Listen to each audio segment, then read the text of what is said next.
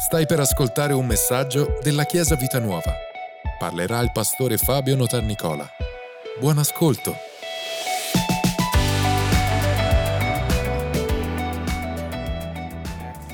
di significato, di vittoria, di successo, perché ti conosceremo di più, conosceremo sempre di più la tua grazia e ci fortificheremo in ciò che tu sei e saremo sempre più uh, fruttiferi in tutto ciò che metteremo mano. Grazie Padre per nuove relazioni, nuove amicizie, per, per la profondità che raggiungeremo in ogni area della nostra vita. Nel nome di Gesù. Amen. Amen, Chiesa, possiamo accomodarci? Grazie ai ragazzi che ci hanno accompagnato nella lode, nell'adorazione. Alleluia. Eccoci, siamo qui e stiamo iniziando. Sapete che ogni anno ci piace dare una parola o comunque dare un, um, una cornice a quello che il Signore ci, uh, ci farà vivere nel, nel nuovo anno. E, um, e la parola tra poco vi, dirò, vi, vi mostreremo, useremo di solito anche un'immagine, quello che ci accompagnerà. L'anno scorso è stato la sposa coraggiosa e ci è piaciuto veramente tanto poter toccare questi temi, questo, questo filo conduttore che ci ha fatto vedere tante cose diverse. C'è un detto nella cultura ebraica che dice così che Dio ha creato l'uomo perché ama le storie. Dio ha creato l'uomo perché voleva in questo modo avere delle, delle, dei figli e delle figlie che iniziassero a vivere e, e, e fossero creatori di storie.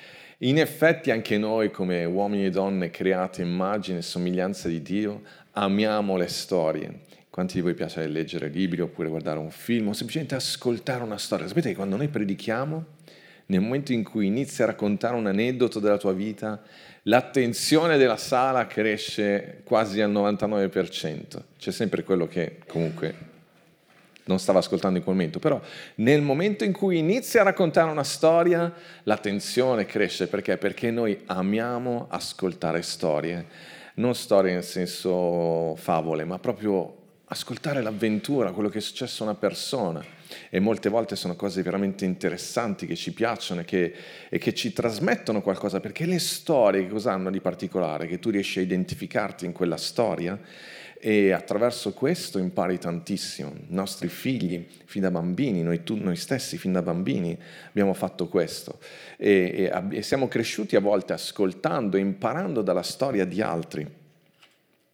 E c'è una domanda però che ogni tanto ci, ci viene in mente, anche come, come credenti, scusatemi, ed è questa, ma i giorni della nostra vita sono già scritti da Dio, cioè la nostra storia è già predefinita, predest- cioè predestinati a vivere quello, o siamo noi davvero protagonisti? Questo, ascoltatemi, è un, è un momento tosse, tossite tutti e poi dopo... Questo è, è, è il tema della, della, della per antonomasia nella storia, nel, nel, se voi andate in una libreria di un pastore, di, un, di, una persona che studia teologia, ci sono un sacco di autori che hanno scritto uh, a favore del fatto che Dio è sovrano e tutti i giorni della nostra vita sono stati scritti, oppure invece altri autori che sottolineano il fatto che Dio ci ha dato libera scelta, libero arbitrio, quindi siamo noi protagonisti della nostra storia. È molto difficile rispondere a tutto questo, però una cosa importante è questa, che Dio si rivela attraverso le storie di uomini e di donne. La Bibbia non è un libro di teologia, è un libro che racconta la storia di uomini e di donne e attraverso quelle storie Dio rivela se stesso. Dio ha scelto di non darci un libro di teologia sistematica dove c'è scritto tutte le sue qualità, tutte le qualità dell'uomo, tutto quello che dobbiamo fare. No, lui ha detto raccogliamo in un libro quelle storie importanti attraverso le quali uomini e donne possono conoscere me stesso. E la cosa straordinaria, ovviamente la Bibbia è un libro ispirato, c'è tutta una, uh, un, una, delle caratteristiche che questi libri hanno e noi, noi, come credenti riconosciamo che questa è la parola di Dio, è Dio che parla a noi. Però un principio importante c'è, cioè che Dio ha scelto di rivelarsi attraverso la storia di uomini e di donne e che questo avviene ancora oggi. Questo avviene ancora oggi in che senso? Che per Dio la tua storia è importante e che per Dio la tua storia è eh, il messaggio di Dio a questo mondo. Che nel momento in cui noi camminiamo secondo la parola di Dio, secondo, seguendo quello che lo Spirito di Dio mette dentro i nostri cuori, davvero la nostra storia diventa importante. Voglio farvi vedere, Davide mi fai vedere la, il tema di quest'anno è proprio questo, storie. Ogni vita è una pietra preziosa. Storie.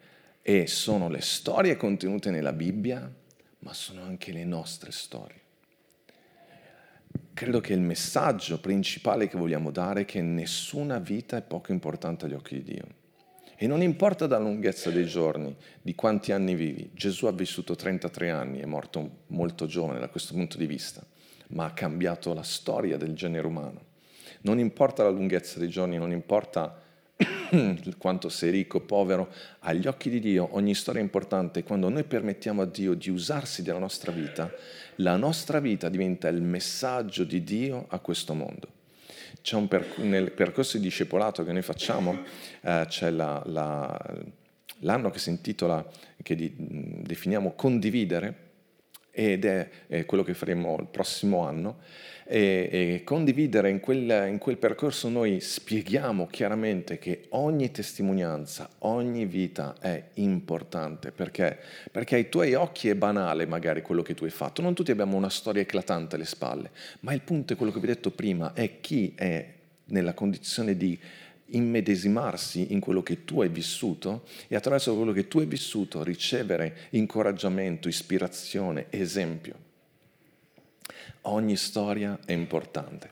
E se leggete Genesi, vedete Genesi parte da questa uh, da questo visione, eh, ovviamente della creazione di Adamo ed Eva, ma poi man mano che si va avanti nella lettura di Genesi è come se da, da, da Marte piano piano ci si avvicinasse alla Terra e si, eh, e si entra poi nella, nelle pieghe della vita dell'uomo. E da Genesi capitolo 12 inizia la storia di Abramo e poi di Isacco e di Giacobbe e, ed è come se Dio veramente si divertisse a entrare nella quotidianità e anche a parlarci e, e, e a, a rivelarci anche la vita intima di questi personaggi, fino ad arrivare a Giuseppe, che è il personaggio che viene proprio analizzato più nel profond- nel, nella profondità.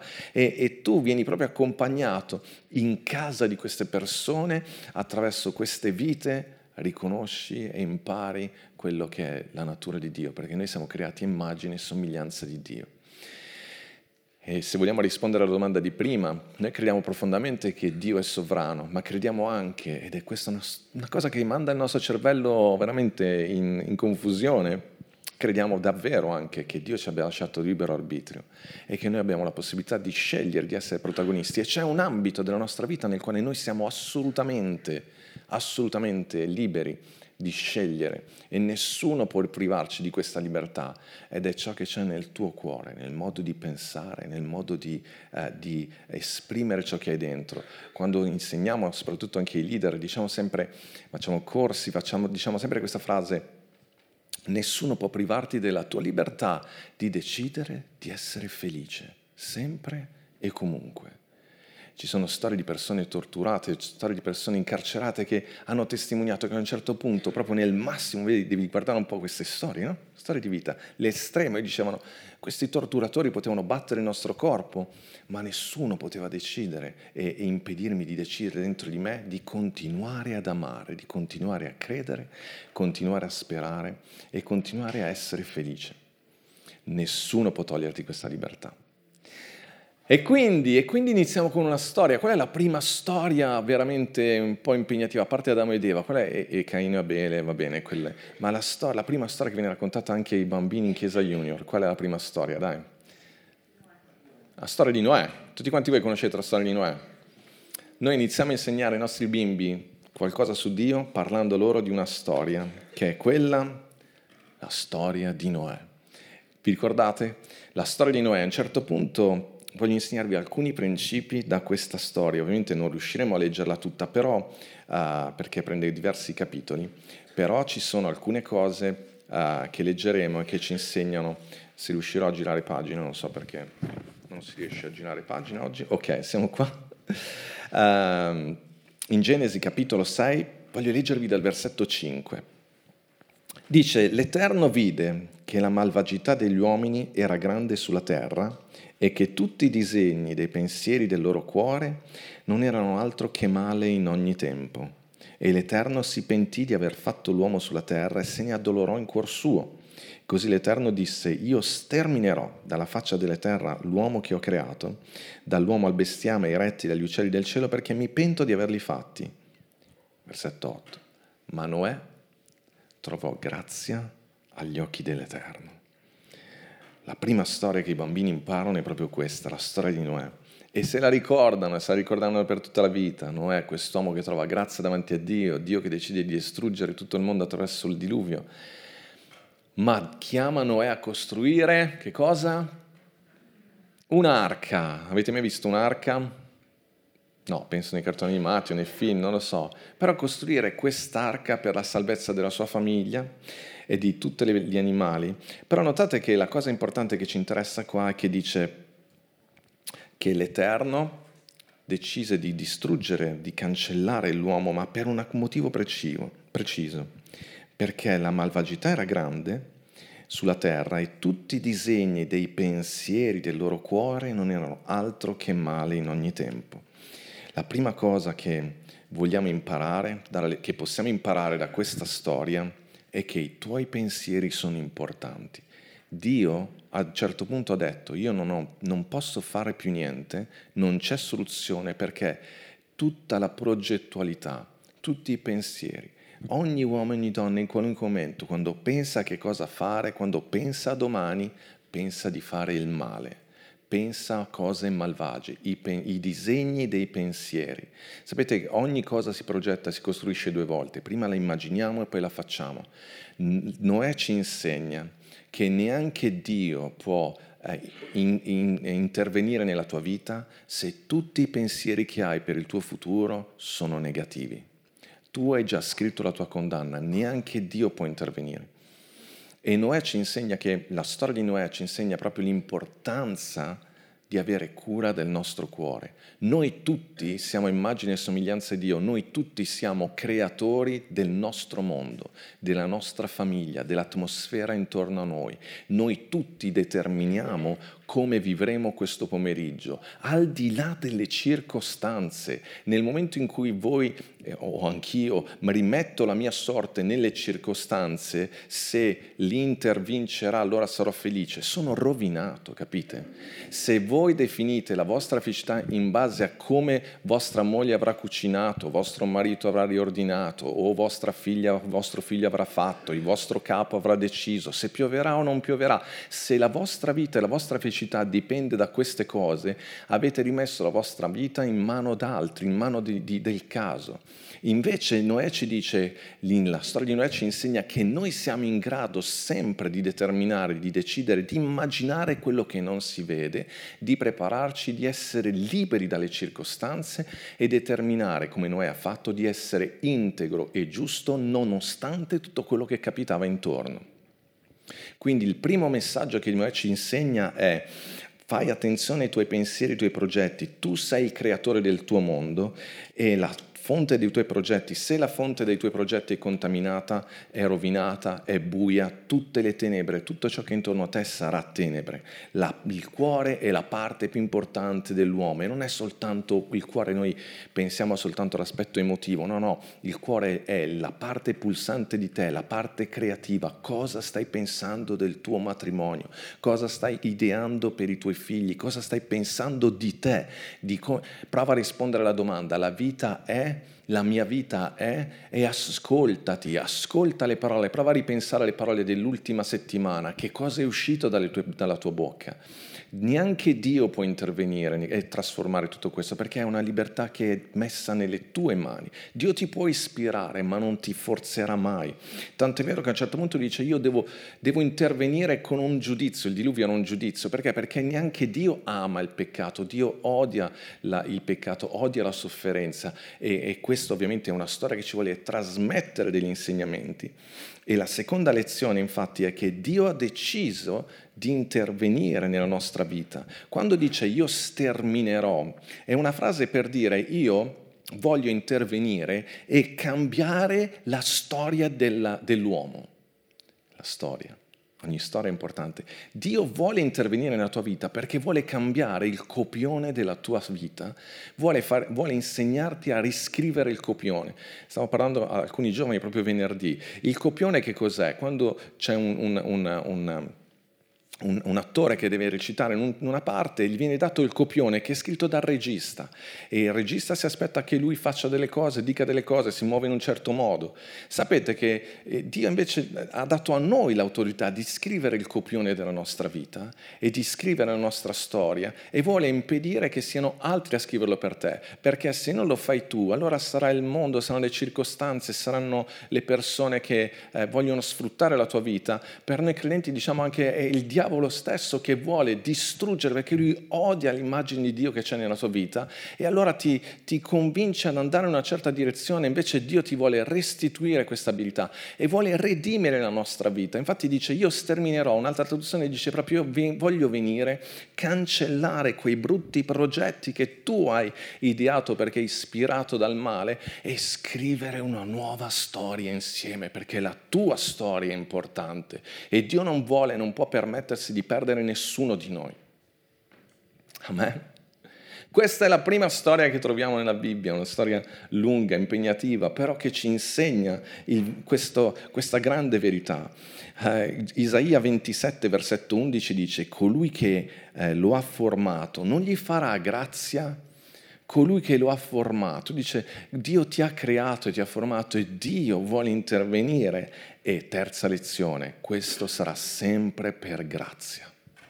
Vedete, Noè era un uomo giusto, dice la parola di Dio, davanti a Dio, eh, integro nella sua generazione, eppure sempre per grazia. La grazia è ciò che ci ha salvato, la grazia è ciò che ha trasformato la nostra vita, la grazia è ciò che ci permette di andare alla presenza di Dio. Efesini 2, versetto 8 dice, voi siete stati salvati per grazia, mediante la fede, e ciò non viene da voi, è il dono di Dio, non per opere perché nessuno si glori. Sentite, noi siamo opera sua siamo la sua opera, la sua creazione, creati in Cristo Gesù per le buone opere che Dio ha precedentemente preparato perché le compiamo.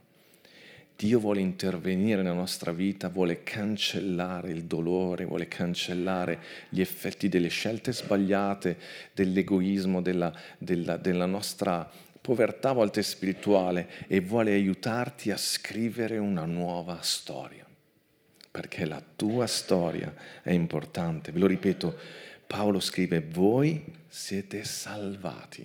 Vuol dire che eravamo in pericolo, stavamo morendo spiritualmente.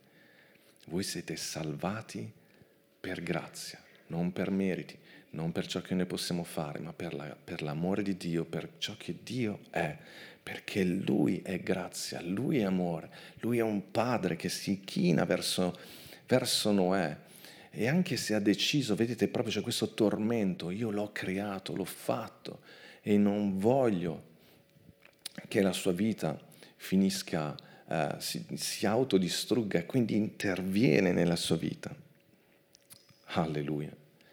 Però ve lo ripeto, un'altra, un'altra lezione importante di Noè è questa, che lui nella sua generazione è considerato giusto e irreprensibile anche se tutto intorno a noi va male, noi abbiamo sempre la libertà di scegliere, di agire secondo i valori nei quali crediamo. Anche in mezzo a una generazione perversa, noi siamo liberi di mantenere il nostro standard di integrità. Ma ci ricordiamo anche che per quanto siamo integri, ogni cosa che Dio fa è per grazia e la riceviamo per grazia. E così Noè costruisce quest'arca, Noè inizia a costruire quest'arca. Siamo al capitolo 7 eh, di Genesi, se avete la Bibbia voglio leggervi qualche versetto direttamente dalla parola. Genesi capitolo 7. Al versetto 17 dice che il diluvio venne sopra la terra per 40 giorni e le acque crebbero e sollevarono l'arca che si alzò in alto sopra la terra. Le acque ingrossarono le acque crebbero grandemente sopra la terra e l'arca galleggiava sulla superficie delle acque e le acque ingrossarono con grande forza sopra la terra e tutte le alte montagne che erano sotto tutto il cielo furono coperte. Le acque si alzarono quindici cubiti al di sopra di esse, le montagne furono coperte. Così perì ogni carne che si muoveva sulla terra, uccelli, bestiame, fiere, rettili di ogni eh, sorta striscianti sulla terra e tutti gli uomini, e tutto ciò che aveva alito di vita nelle sue narici, di tutto quello che era sulla terra, asciutta morì, e tutti gli esseri viventi che erano sulla faccia della terra furono sterminati, dall'uomo fino al bestiame, ai rettili, gli uccelli del cielo, come essi furono sterminati sulla terra, e non scampò che Noè con quelli che erano con lui nell'arca. E le acque copersero la terra per 150 giorni. Ragazzi, 150 giorni nell'arca con tutti gli animali che Noè aveva fatto salire.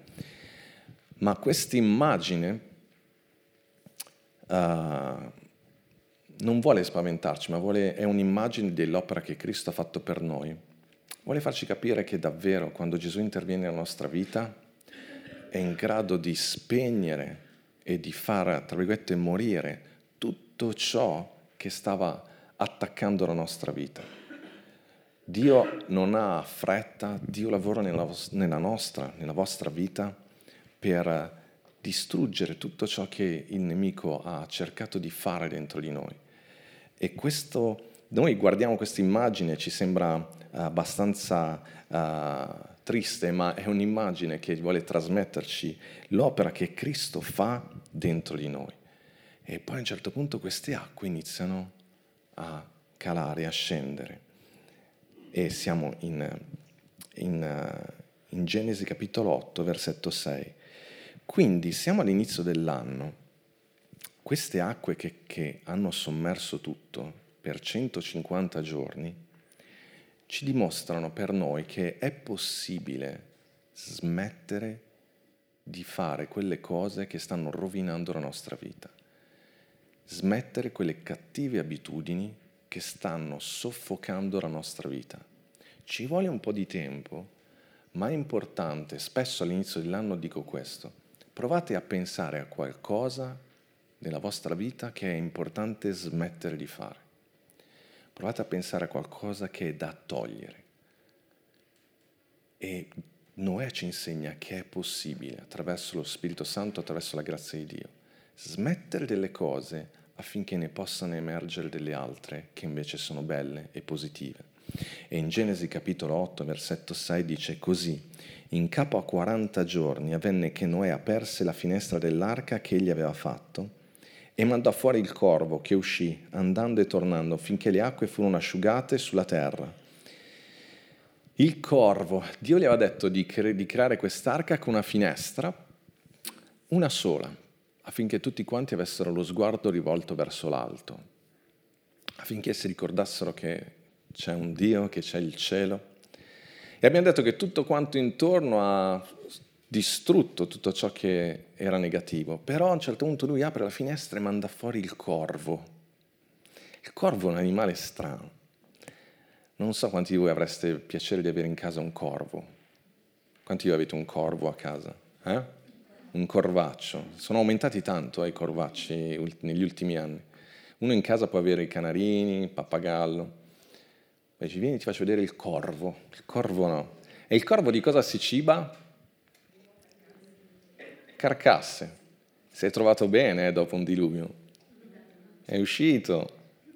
Ce ne aveva di carcasse da mangiare. Però è interessante che Dio aveva, il diluvio aveva distrutto tutto ciò che era fuori di negativo ma c'era qualcosa dentro l'arca, un corvaccio. Lasciate andare i corvi che eventualmente sono dentro di voi. Aprite la finestra, lasciate che il Signore operi profondamente anche dentro i vostri cuori. Il corvo esce, inizia a mangiare cose, carcasse intorno, probabilmente si è appoggiato sull'arca, ma non è più tornato dentro, o Noè comunque non gliel'ha permesso. Mm. Che bello iniziare questo nuovo anno liberandosi da rancori, liberandosi da brutti pensieri, cose che, si, che continuano a cibarsi delle cose vecchie, perché poi il corvo si è cibato di ciò che arrivava dal, da prima del diluvio.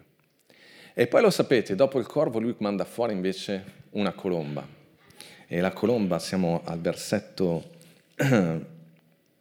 8, dice, Poi mandò fuori da presso lui la colomba per vedere se le acque fossero diminuite sulla superficie della terra, ma la colomba non trovò dove posare la pianta dei suoi piedi e tornò a lui dall'arca, perché c'erano ancora acque sulla superficie di tutta la terra.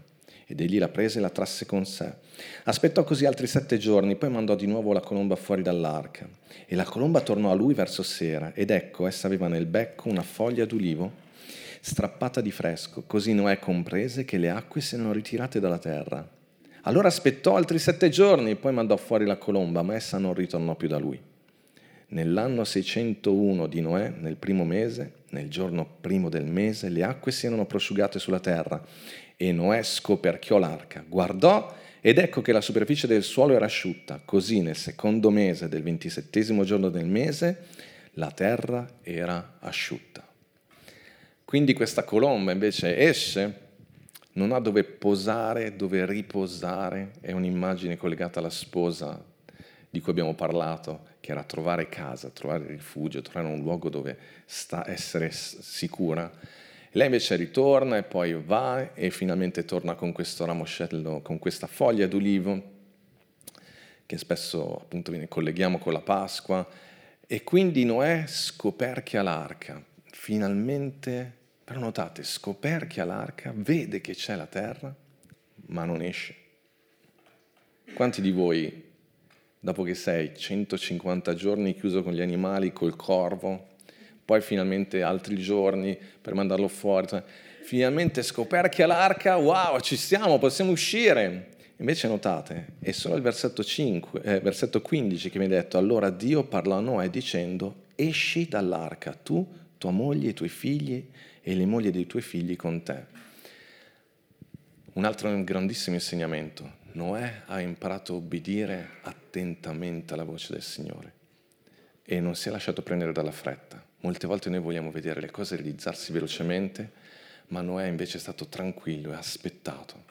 Aveva un desiderio molto forte di uscire dall'arca, ma ha aspettato. E quando io vi ho detto il corvaccio è andato via, ma la colomba è tornata con una foglia di, di un ramoscello, una foglia d'ulivo. E quindi prima vi ho detto ci sono delle cose da eliminare, però vi, vi esorto anche a scegliere una cosa, una buona abitudine da iniziare. Non, fa, non mettetevi tanti propositi, dico una piccola buona abitudine da iniziare in questo nuovo anno, per iniziare a intraprendere un nuovo cammino.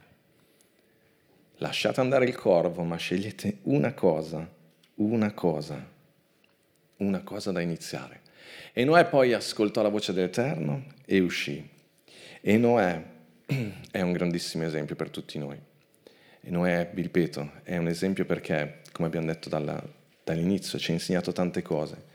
Ci insegna a vivere, a, ascoltando la voce di Dio, ci insegna a, ad avere questa attenzione. La prima lezione è avere attenzione ai nostri pensieri che sono importanti, il nostro cuore. La seconda lezione è comprendere che Dio ha deciso di intervenire nella nostra vita, che ogni cosa si basa sulla grazia, che possiamo sempre fare la differenza anche se pers- tutto intorno a noi sembra andare male e che è importante essere pazienti e ascoltare la voce del Signore. E c'è un versetto, e con questo voglio concludere, in Ebrei capitolo 11, che racchiude tutta la storia di Noè. Sai che la tua storia in Genesi prende diversi capitoli. La tua storia è molto, la vita di ognuno di noi, se iniziamo a raccontarla, è molto lunga. Io in, questo, in questi ultimi anni ho, ma nella mia vita in generale, ho letto tanti, tante biografie, L'ultima biografia che non ho letto, ma ho visto il film è quella di Abramo Lincoln, però abbiamo letto la storia di tanti personaggi famosi, ma anche meno famosi. E, però poi tutta la storia può essere assunta in una frase. E Ebrei riassume la storia di Noè in una frase. Ebrei capitolo 11, versetto 7. Per fede Noè, avvertito divinamente di cose che ancora non si vedevano, e mosso da santo timore, preparò per la salvezza della sua famiglia l'arca, mediante la quale condannò il mondo e divenne erede della giustizia che si ottiene mediante la fede. Che frase meravigliosa. Questo vale per tutti noi. Guardate, prima di tutto per fede. Bisogna avere fede, fiducia in Dio, credere in Dio, agire. È tutto per grazia e quello che c'è in quella grazia lo ricevi, riesci a attingere dalla grazia di Dio quando agisci e ti muovi per fede, ascoltando e credendo. Noè ha costruito un'arca quando gli studiosi dicono che probabilmente neanche aveva mai piovuto in quel tempo. E ha costruito un'arca quando nessun altro era, eh, i monti sono stati coperti dal diluvio, quindi vuol dire che lui non era neanche in riva al mare. Era un posto, ha costruito un'arca quando nessuno sapeva cosa fosse un'arca, ma Dio lo ha avvisato, gli ha detto qualcosa. Noi tutti facciamo delle cose, crediamo delle cose, se ci confrontiamo con il pensiero del mondo magari possiamo essere derisi, presi in giro, in giro non capiamo capiti, ma Noè ci insegna che per fede Noè avvertito divinamente di cose che non si vedevano. Io credo, Chiesa, che tutti quanti noi possiamo, figli di Dio, con lo Spirito di Dio dentro di noi, possiamo essere avvertiti da Dio di cose che ancora non si vedono. Vale per la tua famiglia, i tuoi figli, il tuo lavoro, le scelte da fare a livello economico, a livello imprenditoriale, ma anche a livello personale. Avvertiti avvertito, avvertito un qualcosa, una sensazione che hai dentro, non è una raccomandata che ti arriva a casa, ma è un qualcosa che hai dentro, avvertito divinamente di cose che ancora non si vedevano. La prevenzione è importante. Avvertito divinamente di cose che ancora non si vedevano e mosso da santo timore c'è bisogno di questo santo timore. Se c'è un ingrediente che posso consigliarvi di aggiungere alla nostra vita è il timore di Dio, cioè quel timore che ti fa dire se vedo un cartello stradale che mi indica che c'è un pericolo, io rallento, ho timore di quello che c'è scritto. Se lo Spirito di Dio mi mette dentro qualcosa nel cuore, io ho timore, non faccio finta di niente, non rimando a domani. Se questa predicazione ti sta dicendo qualcosa e ti sta dicendo che c'è qualcosa da buttare via dalla tua vita e c'è qualcosa di nuovo da prendere, sii timoroso di questo avvertimento perché, perché ci sono cose che ancora tu non vedi ma che possono accadere, che accadranno. E tu sei spinto da Dio a prepararti a tutto questo. Noè ci avvisa di questo. Lui ha salvato la sua famiglia, la sua vita e la sua famiglia perché ha avuto timore di eh, sottovalutare quello che stava sentendo. Ha detto se Dio mi parla, se Dio mette in me questa ispirazione, io non posso trascurarla c'è un versetto di una parola che dice che Dio parla all'uomo in un modo o nell'altro, ma l'uomo non, non ci bada, non ci dà retta. E poi, e poi dopo siamo presi di sorpresa. No, no, no, noi siamo uomini e donne di Dio. Per fede Noè, avvertito divinamente di cose che ancora non si rivedevano e mosso da santo timore, preparò per la salvezza della sua famiglia l'arca perché non riguarda solo te, riguarda la tua famiglia, riguarda la società, riguarda la Chiesa. Non, non essere egoista da questo punto di vista. Eh, ma io sto bene così, va bene, va come va. No, no, ma il problema è che non riguarda solo te. Noè ha costruito un'arca per la salvezza noi guardiamo sempre le nuove generazioni e va bene, noi abbiamo fiducia nelle nuove generazioni, ma c'è qualcosa che spetta a noi adulti. Noi adulti abbiamo questo, questa capacità di vedere, di guardare, di intuire, di distinguere il bene e il male. È nostro, non puoi delegare le tue responsabilità è troppo comodo così. Ci sono delle battaglie che, devi, che, è la mia generazione che deve combattere, che deve vincere. Non posso fare come Saul che ha detto, vabbè, vai tu Davide a combattere contro questo gigante. Doveva essere lui, Saul, che aveva almeno 15 anni, 20 anni più di lui. Ogni generazione ha le sue sfide e noi dobbiamo saperle riconoscere e in questo anno noi le riconosceremo per me e per i miei figli. Non posso sempre dire vabbè ma i miei figli e le nuove generazioni sono più intelligenti di noi, ma dove, dove è scritto la sapienza, la saggezza che un uomo di 50 anni dovrebbe aver sviluppato è maggiore rispetto a quella dei quindicenni. Non sta a loro riconoscere il bene e il male, non sta a loro avere la mia sapienza, sono io che devo essere d'esempio e trasmettergliela. E quindi Noè ci insegna che ci sono battaglie che devo combattere io, che ci sono sfide che devo affrontare io, che ci sono eh, proprio eh, dei passi in fede che devo fare io e attraverso quello che faccio io verranno le altre generazioni e proseguiranno. Certo, poi andranno anche oltre, sicuramente, ma ora, ora, ora non posso delegare quello che è il mio compito, è la mia responsabilità di parlare quando c'è bisogno di parlare, di stare in silenzio quando c'è bisogno di stare in silenzio, di pregare quando c'è bisogno di pregare e di essere uno scudo per la mia famiglia, per le, mie, le persone intorno a me. E dice bellissimo, mediante la quale, mediante tutto questo, condannò il mondo e divenne erede della giustizia che si ottiene mediante mediante la fede. Alleluia, alleluia. E tutto quello che Noè, ha conquistato non si è visto subito, ci è voluto tempo. Ci è voluto tempo e chissà quanti dubbi e quante perplessità ha avuto, quante eh, prese in giro, quant'altro. Questo non mi interessa, ma Noè è una storia meravigliosa, meravigliosa. Avvertito, si mosse per santo timore e preparò. Alleluia! Chiesa, siete pronti a questo nuovo anno? Quest'anno, per, almeno per questo mese, ci chiamiamo tutti Noè. C'è un qualcosa che Dio ci sta chiamando a fare e un qualcosa che noi siamo pronti a fare. E, e, e ci vuole attenzione e sensibilità. E la storia di ognuno di voi è importante.